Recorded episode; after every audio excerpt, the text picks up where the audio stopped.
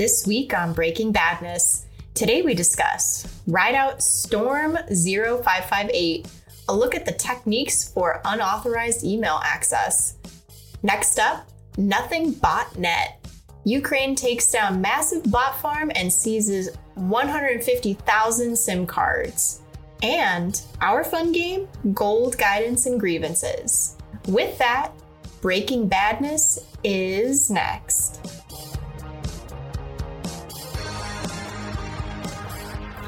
Welcome to Breaking Badness, episode number 162, recorded on July 24th, 2023. I'm your co host, Kali, Storm Chaser Fencl. With me is co host Taylor. Your lost MSA signing keys are always in the last place you look, Wilkes Pierce. And last but not least, Tim, Sims like a win to me, Helming. All right, welcome everybody. Hello. Hello. Hello. How's Kali. everything going? Yes. E- Everything's going well. I Yeah. I have a question for you. Okay. Are you in fact an actual storm chaser? I'm not. Oh, you live in the Midwest. I know. You, It's you live in a good place for that. I I mean, know. not quite as good as Kansas, you know. I know. It seems like bad. I should this should be something that I just kind of do on the side, but it is not unfortunately. I, I mean, you know, for for the sake of not being uh, parties to something dangerous, our official uh, stance is, of course, nobody should be a storm chaser. That's dangerous, but it does look pretty fun. I have to admit. I think that's you know like that's just something because it is a job, right? It's not just like something that people do, right? I don't know if you would call it a job. I mean, there's the there's there is the job of like the NASA people that fly planes through the middle of hurricanes. Okay, And I- that's Oh, yeah. that's got to be really quite a ride. Um, but can you imagine the newbies? You know, the first flights, uh, uh, the first time somebody does that. there must be. I mean, you could think there's a like a hazing ritual, but I think it's sort of self hazing. Yeah, for sure. I just thought it was a job too because, like, I just remember a girl that I went to elementary school with. She's like, "When I grow up, I'm going to be a storm chaser," and that's that has stayed with me because I'm like, wow, like I just wanted to be a veterinarian and like, No, I'm pretty sure all of officialdom like strongly discourages people from chasing storms. okay, okay, Also, uh, I've been told not to chase waterfalls. You should not. Uh, you should leave them. What is it in the rivers that you're used to? I think that's what I'm going to do. You should do that. I am so lost. it's, it's a TLC reference. Ah, okay. Don't go chasing waterfalls. Uh, yeah.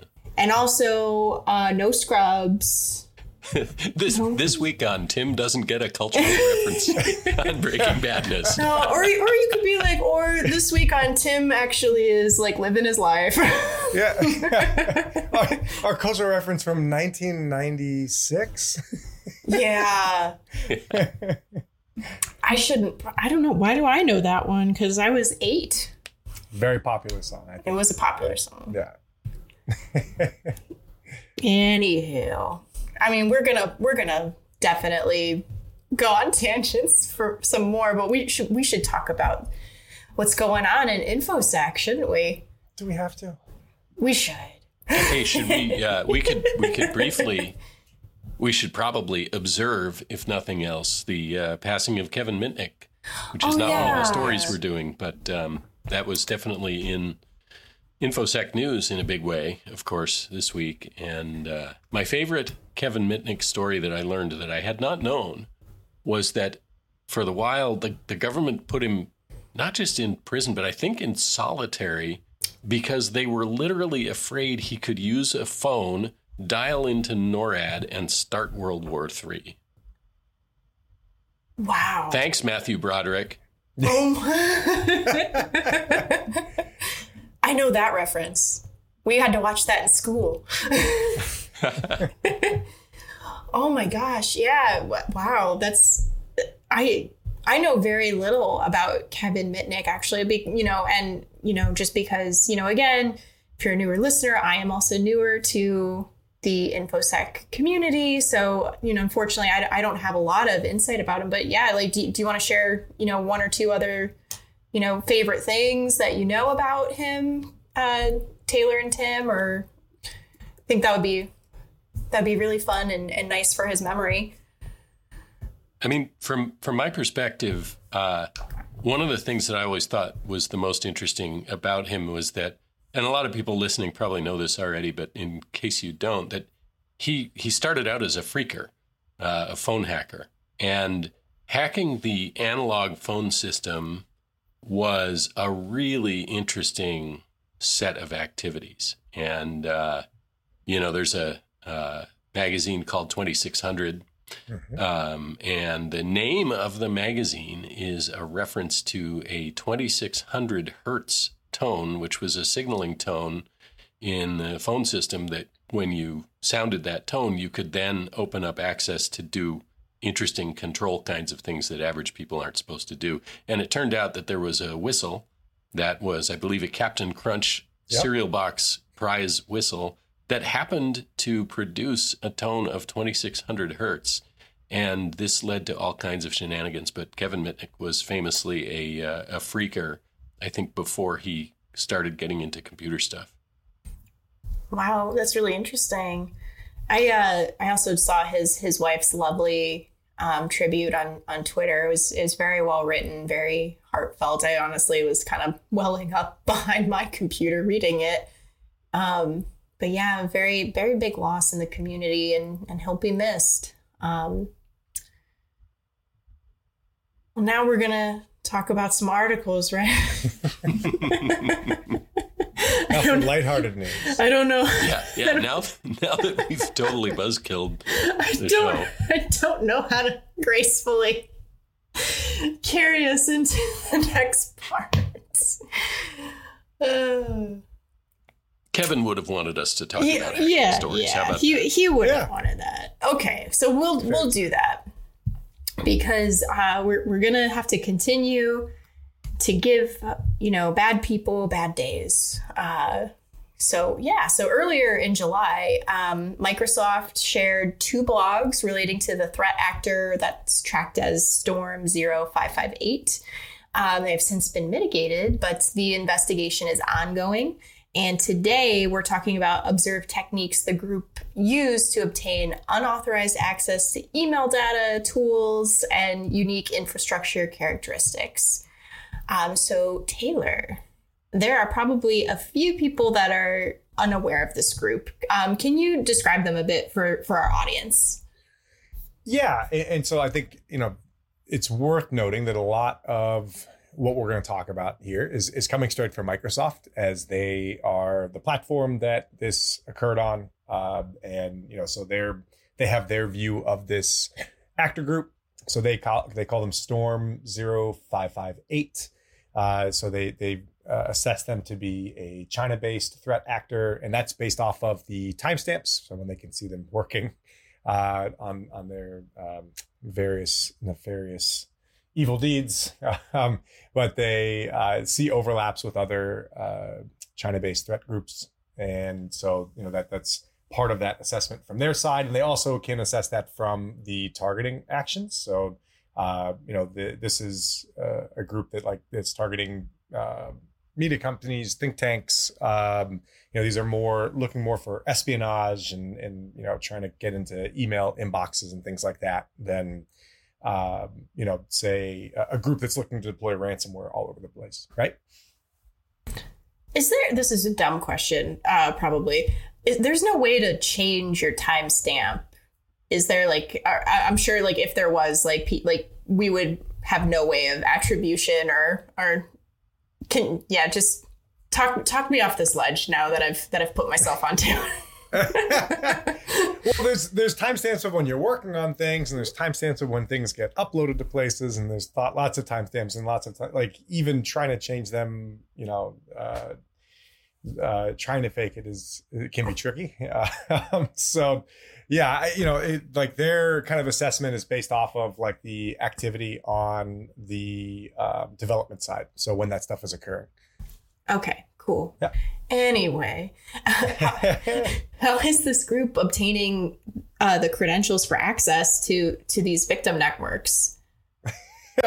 like there's like a, a, long answer to this and a short answer to this. And, and uh, i'm looking for something in the middle. Yeah we'll go in the middle. Right. Now so like the long short answer is that a that like the there are some key questions about this that have yet to be answered um, from the microsoft side. You know they've gotten a little more in depth but over the last couple of days there are some other org security research orgs that are looking at the report from microsoft and they're saying hey, there may be more to this than what Microsoft is letting on in terms of what level of access um, you know the the attackers here had what you know while they had it. So in this case, they used a an acquired key. Microsoft. I'll use Microsoft's uh, kind of nomenclature here first. The actor used an acquired MSA key to forge tokens to access OWA, which is Outlook Web Access, and Outlook.com. Um, and so, you know, these are like, so they're saying like, hey, you know, these are issued from separate systems and, and should only be used for the respective systems. So it is really curious as to how someone is able to get this key and then get into, you know, what looks to be dozens or so of government uh, related accounts. Um, so that that seems a little problematic. Um, but yeah, so like again, there's not a ton of detail here. There's a lot, but there's a lot of detail in terms of how they discovered it and what they're doing on the mitigation side. Um, and they've enumerated some more of the tactics and the techniques, and then some of the infrastructure that they kind of burned while they were observing this. But it's really interesting to note that Microsoft didn't discover this on their own. A customer brought it to them. So uh, it wasn't something they picked up. It was a customer that saw uh, some odd access patterns and decided to bring it up with Microsoft, and then Microsoft then did a deep dive and realized that someone had stolen kind of a, a an important key, a key for other keys, um, in in this sense. They must love it when that happens when they find out that way. I'm sure. I'm sure. cool. So, um, so the article mentions that uh, one of the malware families that uh, Storm 0558 uses mm-hmm. is known as um, and please correct me if I'm wrong on the pronunciation, but Cigril. Cigril. Yeah, I saw so, that. Cigril. yeah. Yeah. Um, there isn't a ton of data on this on this one. Not a lot of info on Cigril, um, but it does appear that it's using like the way that dynamic link libraries get loaded. It's abusing those, the order of them to basically break out and do things. Um, yeah. Okay. Interesting. So but they've also got a lot of PowerShell scripts and Python scripts, and so they're doing lots of um, decryption of stuff out of the mailboxes, and yeah. Okay, gotcha. Okay. Um, so actually, you had already answered a question that I had, which was, you know, how did Microsoft make this discovery? But it's actually the customer that made the discovery. How often do you think things like that actually occur, where the customer finds something before you know the company in question. Does it happen a lot or is this kind of an anomaly would you say? Oh i mean in terms of incident like like for microsoft specifically? Yeah uh, let, let, us do it there because it feels yeah. like a like an easy maybe a little bit of an easier answer yeah i'd probably be talking out of turn i'll be honest I, I wouldn't i mean like my guess is there's probably a fair mix um, especially when it comes to like phishing and stuff like that that stuff's almost always going to be user or well, not always, because um, you could see like login patterns and where things are coming from. But I'm sure like someone saying like, "Hey, I got phished," it's something that happens, uh, and not a not so insignificant number of times for them. I don't, yeah, and I only ask because I like uh, Tim's answer of all they must love finding out that way. Yeah. So, so I'm just like, does it does that mean it's you know a little more you know embarrassing to find out that way or? Uh, Either one yeah. of you can answer. it, it's uh, I'll, I'll, it's not a great look. Uh, right? Like I'm sure they would have much rather discovered that A, not had the kind of unfortunate chain of events happen to begin with. Although again, the tricky part here from all of us on the outside looking in is that because they don't really say where the MSA key came from, uh, the, you know, the one that was used to kind of spawn off access to this, it, it's really tricky. Like did, you know, was it something that the customer left behind? Was there a bug in the way that they accepted certificates from like on-prem stuff? You know, it, it just there's a lot of like kind of questions there. Now they do kind of go in and say like, hey, here's how we made sure that we got everything uh, related to this type of activity. So they were pretty, um, as you know, some of the stuff there is like, hey, we found, uh, you know, we were able to exa- see exact because this stuff was so uniquely used that also stood out like a sore thumb. Once we were looking for it, right, uh, and knew what to look for, we were able to find it all and root it all out. Cool. Thanks, Tay. Yeah. So, so this so this article ended with you know dis- you know discussing that you know this has been mitigated um, but do customers need to take any action coming out of these findings or are there are there next steps to be mindful of Uh, you know, uh, according to Microsoft, no customer actions required to mitigate the token forgery technique or the validation error in OWA or Outlook.com.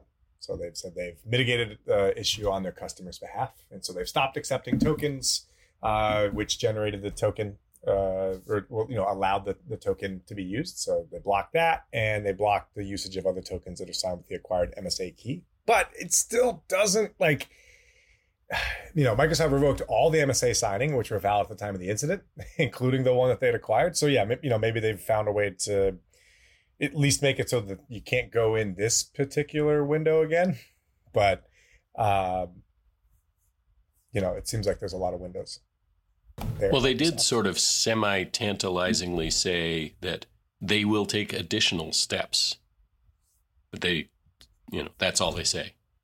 So yeah. to protect customers. So, what are those additional steps? We don't yeah. know. We'll find out. TBD. And so, yeah, and and just within the last couple of days are the reports from the Wiz.io security team um, saying like, hey.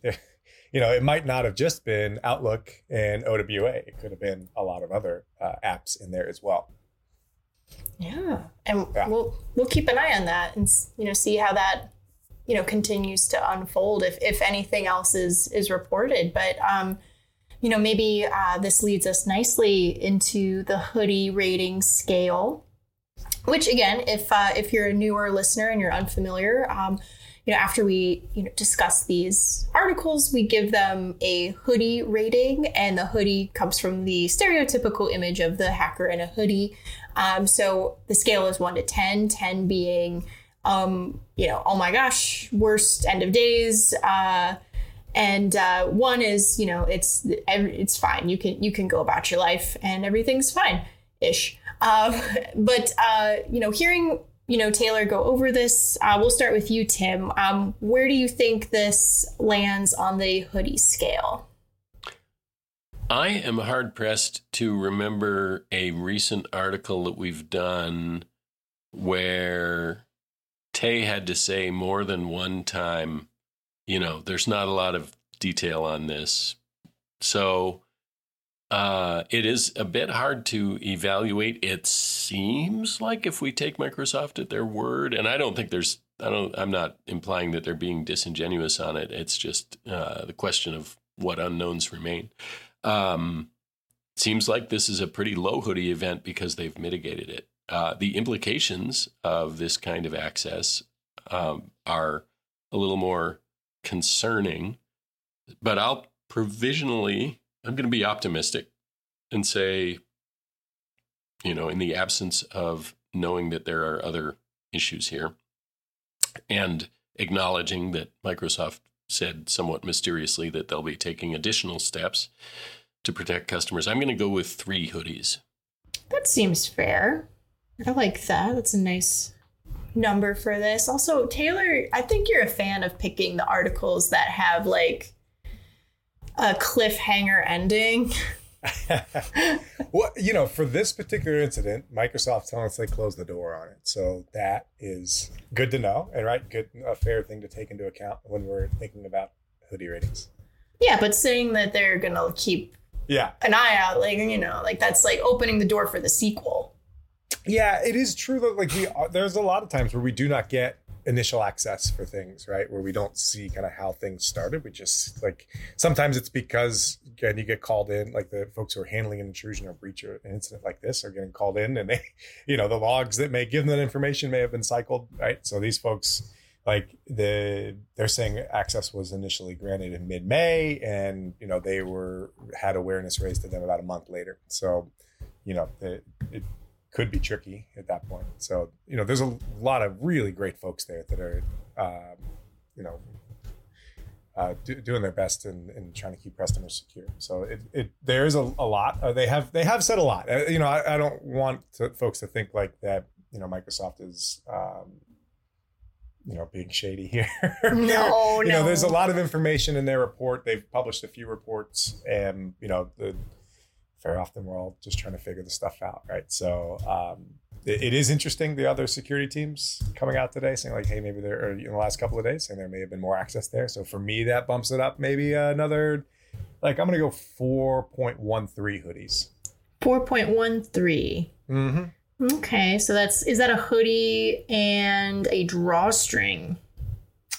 Um, so yeah, it's it's a hoodie, and then like just the bottom like part of the hoodie, you know, like the like the elastic kind of waistbandy thing around. Mm, okay, okay. Yeah, yeah. Gotcha. Mhm. Makes it a little more of a fitted hoodie. Okay, perfect. Well, well, thanks, Tay. Uh, this this was good. We'll we'll take a quick break. That would and be then an we'll be awkward back. uh, hoodie to wear. The It, wa- it last is, one yeah. It's a pretty awkward. Well, I was hoodie. thinking if you have just that one kind of, it's almost like a bell, or you could bring it up like a bandolier, you know. Um, so you have your Oh, four yeah, hoodies that's on, and then and then just one kind of a belt off of a hoodie. At some point, we're gonna have to like do like a bit where we have to. You have to make the hoodie that you're you're talking about, and then you have to wear it, and then I post it on social. Wow. Yeah. Suddenly, Breaking Badness gets complicated. I have a, I have a lot of sewing lessons ahead of me. I have to I have to loan Taylor my my sewing machine and give him the limited knowledge that I know. we used to have a guy who worked for us who was a tailor. No way. Yeah. He tailored his own shirts. That's really cool. Yeah. Like that was just like a He would have been hobby. able to do this easily. Yeah. oh my gosh. Really like I'm so jealous. I want to be able to do that. We'll have to Yeah, light he- up the alumni bat signal. Yeah. if if that person's listening, please uh please please contact me. Please come back. We want, Please come we want back. a commission. We'd like to commission a, a, a hoodie of sorts. Yes. okay. Well, we're going to take a quick break and we will be back uh, to talk about our next article. So stay tuned. Hello, audience. Thanks for being here. We'll get you right back to the show, but in the meantime, we've got a small favor to ask. While you're relaxing in that hammock, or kicking back on that long flight, or doing whatever you do while you listen to podcasts, would you consider taking a quick moment and leaving us a rating on your favorite podcast platform? It helps us get the 10 chocolate chip goody word out about Breaking Badness. And hey, if you like it, maybe your friends will too. So take just another moment and tell a friend about the show. Thanks in advance, and now let's dive back into the cyber mayhem.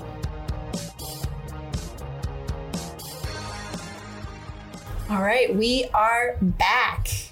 Welcome back, everybody. What would you do during the break? Yeah, I wrote a novel, Oh, wow, that's great. How long is it? uh, 558 pages. Oh my gosh, that's Goblet of Fire length. Yeah, well, What about what about you, Tay? I was What'd you inspired. Do? You're inspired. Uh, the dog came over and I petted the dog in the head. So not not the same as writing a 500 page novel. It's pretty This impressive. doesn't doesn't come across on the uh, on the webinar. Uh, webinar. What are we doing? We're doing a podcast, right? Webinars are a different thing. Uh, this doesn't come across on the podcast, but Taylor has the best dog. I I bet. I've seen pictures of your dog Tay, and sometimes yeah, sometimes uh, Jojo will burst onto the scene if you're on a call, but most of the time, uh, pretty well behaved.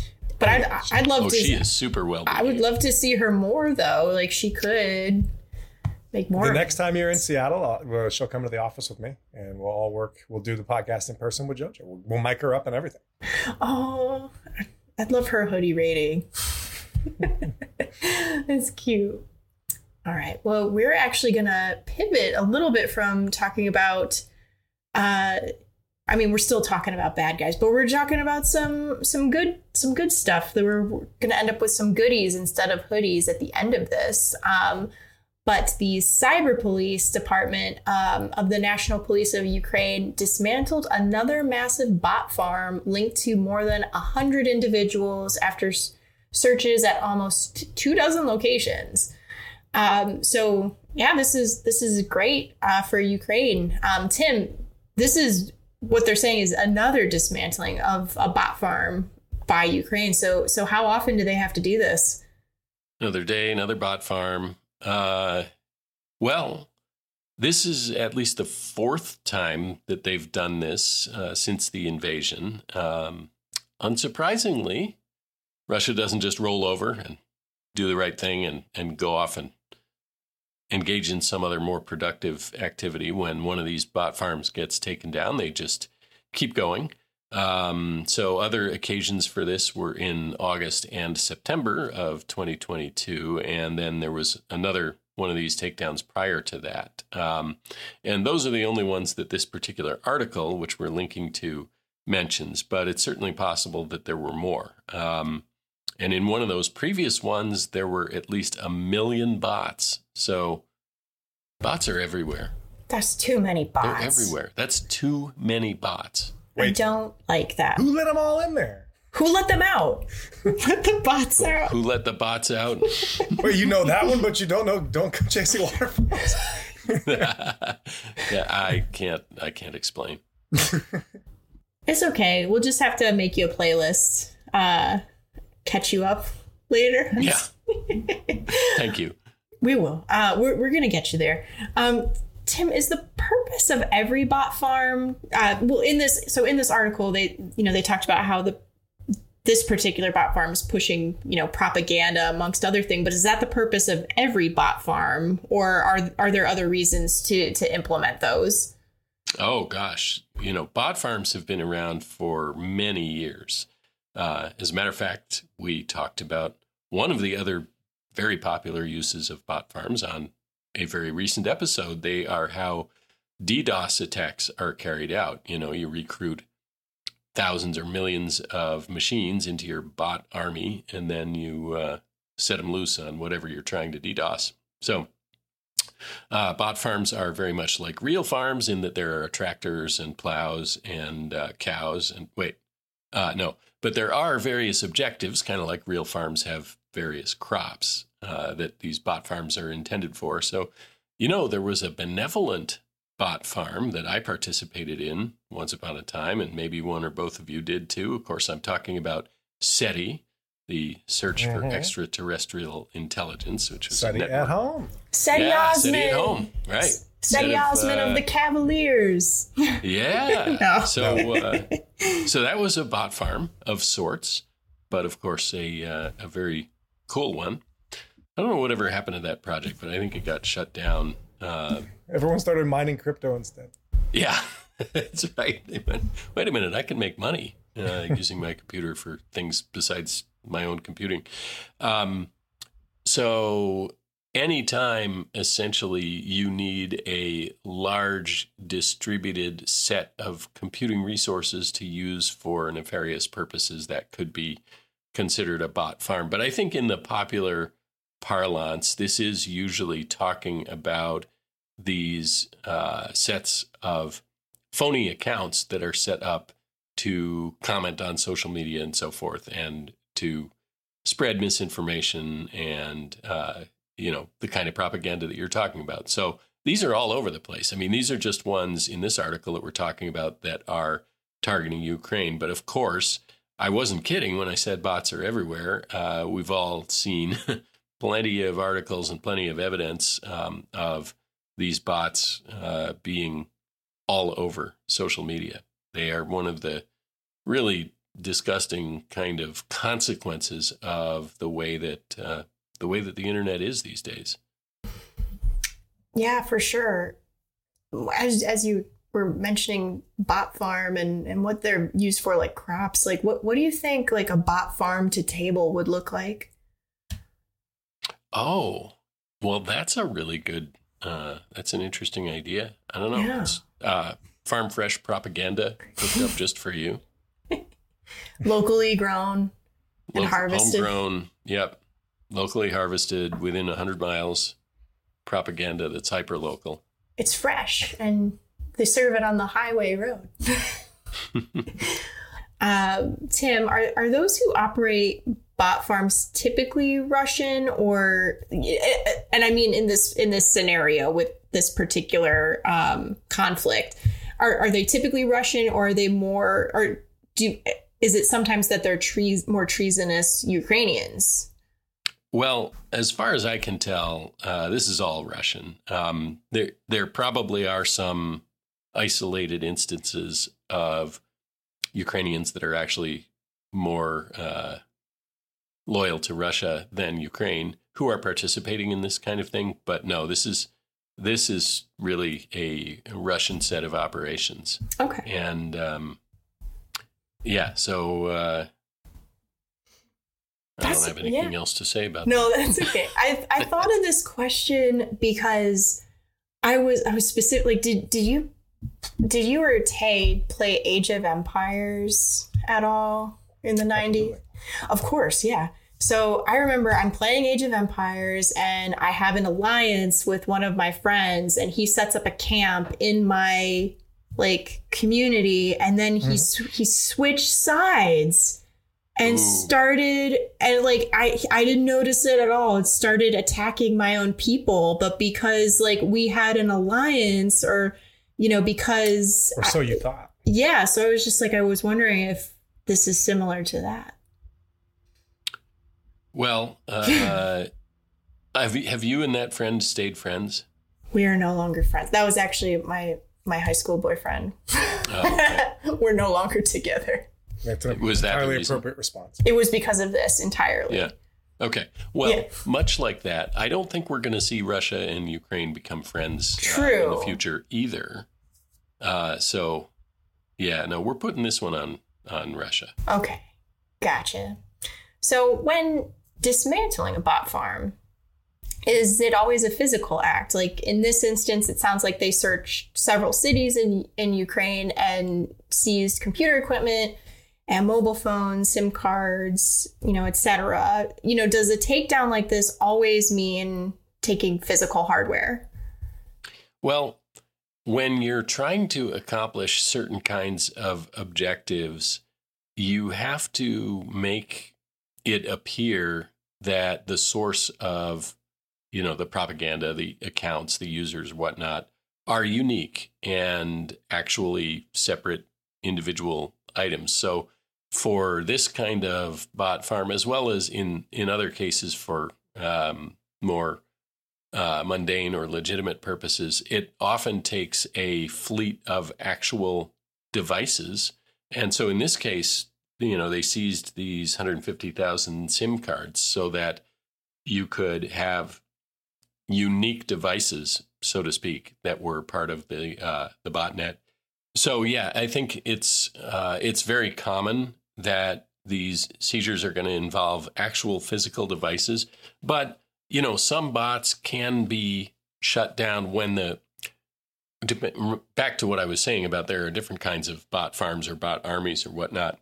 When it's something that's malware that is exploiting a vulnerability or something like that, of course, by neutralizing the vulnerability or the malware itself, you can effectively take down that botnet. But in the parlance that we're thinking of with these bot farms, uh, there usually are devices and in some cases, you know, sets of people. I mean, this is where actual operations of uh, uh, human controllers of accounts and whatnot that also get arrested, taken down, etc. So, uh, so yeah, it's in this kind of bot farm. Pretty often, you are the answer will be yes. You will have physical seizure of devices in order to actually dismantle it. Okay. Gotcha. Very interesting. Um, I think this might be our final question before we uh, we adjourn to gold guidance and grievances. Um, and this is purely speculation at this point, but it wouldn't be an episode of Breaking Badness if we didn't speculate a little. Um, this probably won't be the last time Ukraine has to dismantle a bot farm, will it? I uh, I think the smart money is on no. This isn't the last time. They're probably working on doing the next one right now. Um, and so, yeah, we can keep our eyes out. Um, this is going to be an ongoing process. It's a process. It's a journey. gotcha. Okay. Well, um, so in the meantime, we can we can celebrate this win for for Ukraine um, with our goodie system. Which, in contrast to the hoodie system, the goodies is like if we gave um, warm, delicious cookies out for the goodness that is happening in the infosec community. Um, and again, it's on a one to 10 scale. 10 is, you know, super great, lots of ooey gooey cookies, possibly from Crumbl. Um, and then one is um, why you get half a cookie or, you know, like kind of like a stale cookie. And that's not that, it's good, but it's not great. Um, so Taylor, we'll start with you this time. What, what do you think uh, this deserves in terms of ooey gooey cookies? Uh, I think two and a half. Two and a half. Two and a half. Okay, why? Why is that? Like, like you just mentioned, there's going to be another one of these things. it's like you're playing whack a mole. Uh, I mean, okay, we'll go. We'll go three and a half. This is this is a little more disruptive. Oh, good. I'm glad I bull- I'm glad I bullied you into giving a half more of a cookie. Is that really the yeah. answer you want to give? And a whole extra cookie. Yeah, Wow, try. Why do you want to try that again? best and final. That's my best and Three. final. Is four and a half cookies. Four. You said four and a half cookies. Okay, Yeah, yeah. And a half cookies. All right. But really, like, if you're gonna just give a half a cookie, you might as well just give the whole cookie. No, it's exactly down the middle though. It's, you know, it's tough. It's like these days, you know, when they're when somebody brings donuts or cookies or something to an office, uh, there are there are always those people who won't eat a whole one, or at least they won't eat a whole one all at once, or when Right. anybody's looking. So they'll cut it in half or in quarters or whatever. I'm not Some that people person. think those those people are evil. Um, I don't I- quite I don't quite think that's I don't think they're evil. I think they're just mistaken. It's a little strong. yeah. Because I won't do that. I'm like, you know what? We're here for the whole cookie. Evil isn't the right way to put it, but some people think that's just a uh, a really a really twisted behavior.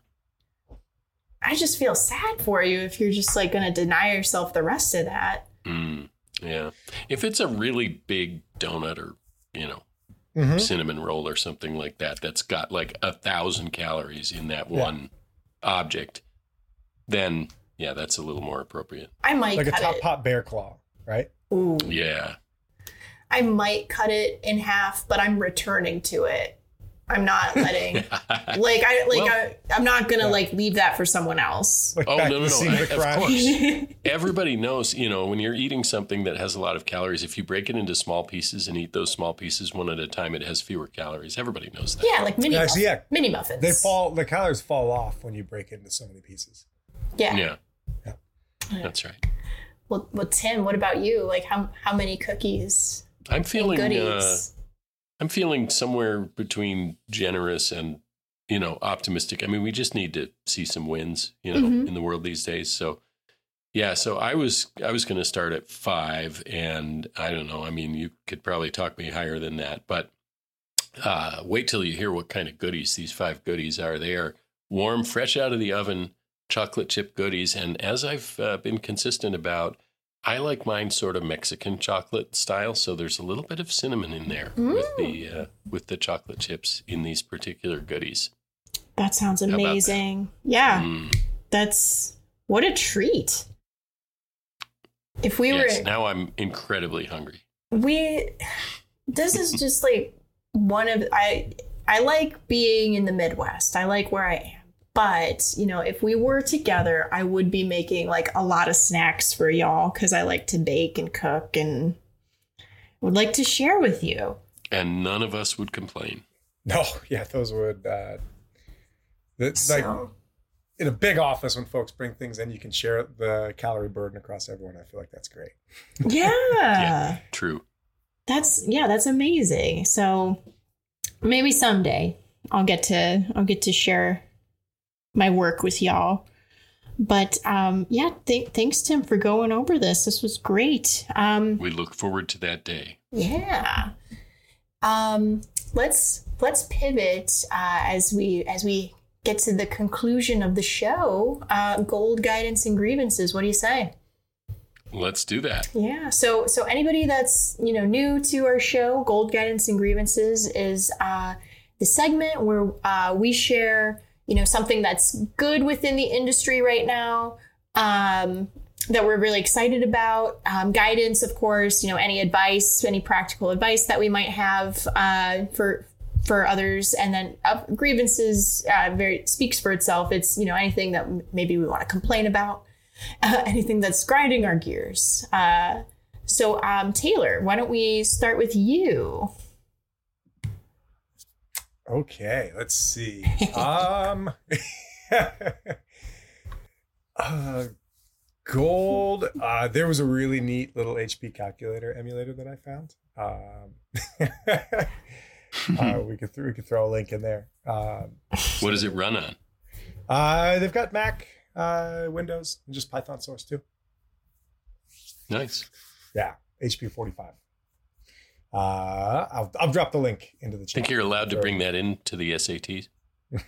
just the Python code for it. You actually run it on a TI well, no, you're you're you know your computer because you're naturally just using it to run the uh, calculator. exactly, the whole thing. it's the bare metal calculator. uh, let's see guidance. I you know um, I don't know. Look look check the see if there's any missing MSA keys hanging around and look for them. uh, they're probably under something. They're in the last place that you right look. Mm. Always the last place you look. Um, and grievance, I think I'll go with. Uh, uh, we said at the top of the show, but it's hard not to, to think about Kevin Mitnick and his family. Um, and yeah, I'll go with that.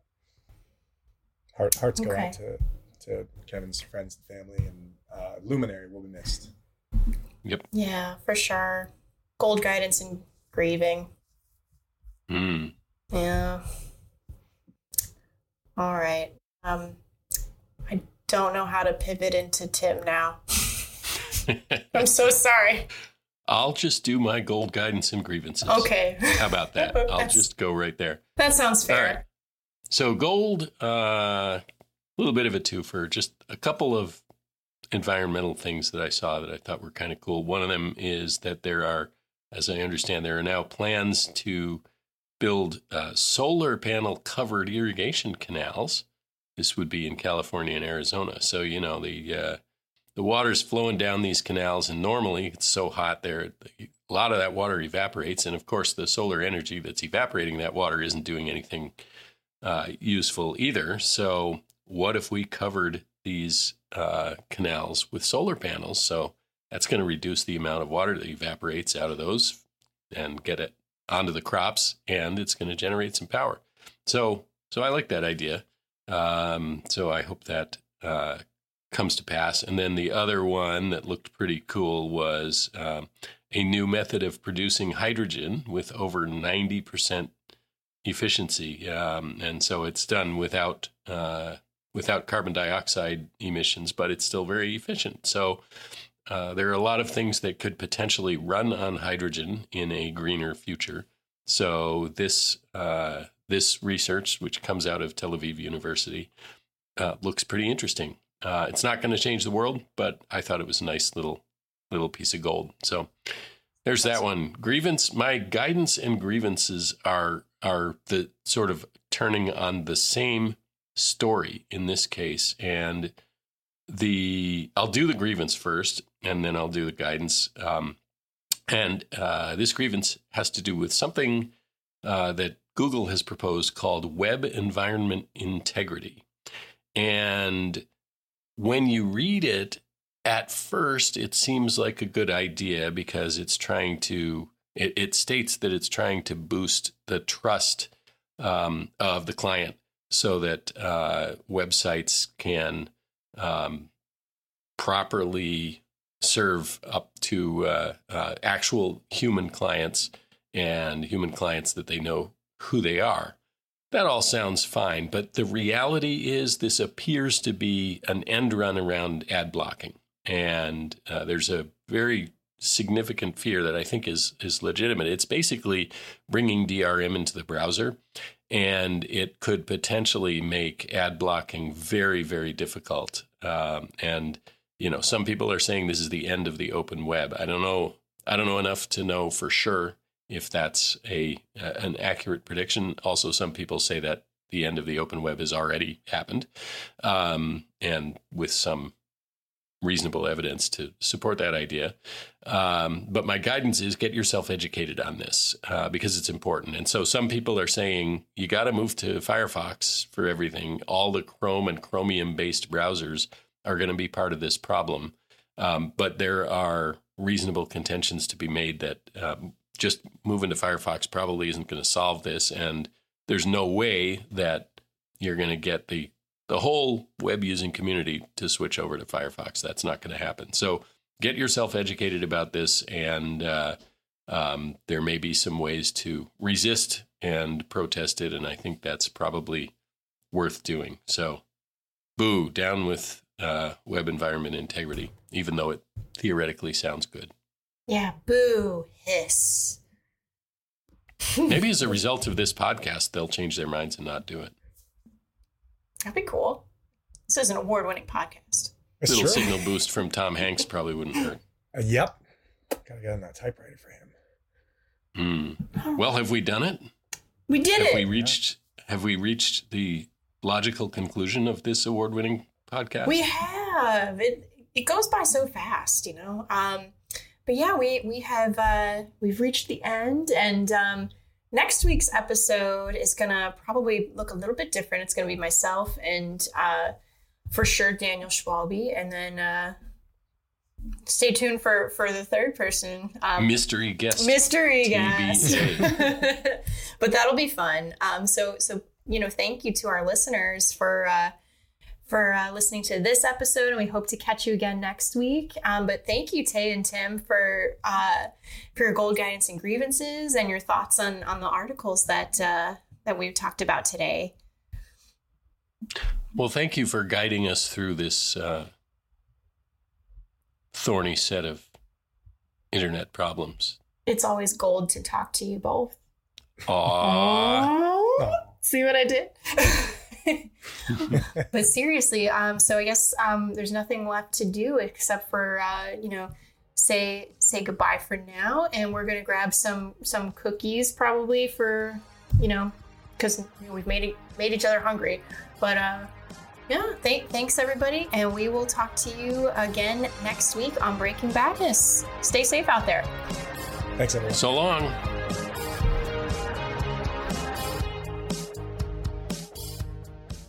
That's about all we have for this week. You can find us on Twitter at DomainTools. All of the articles and IOCs mentioned today will be included in our blog post, which can be found at domaintools.com slash resources slash podcasts. Catch us every Wednesday at 9 a.m. Pacific time when we publish our podcast and blog. We'll see you next week on another episode of Breaking Badness. Until then, remember, don't drink and click.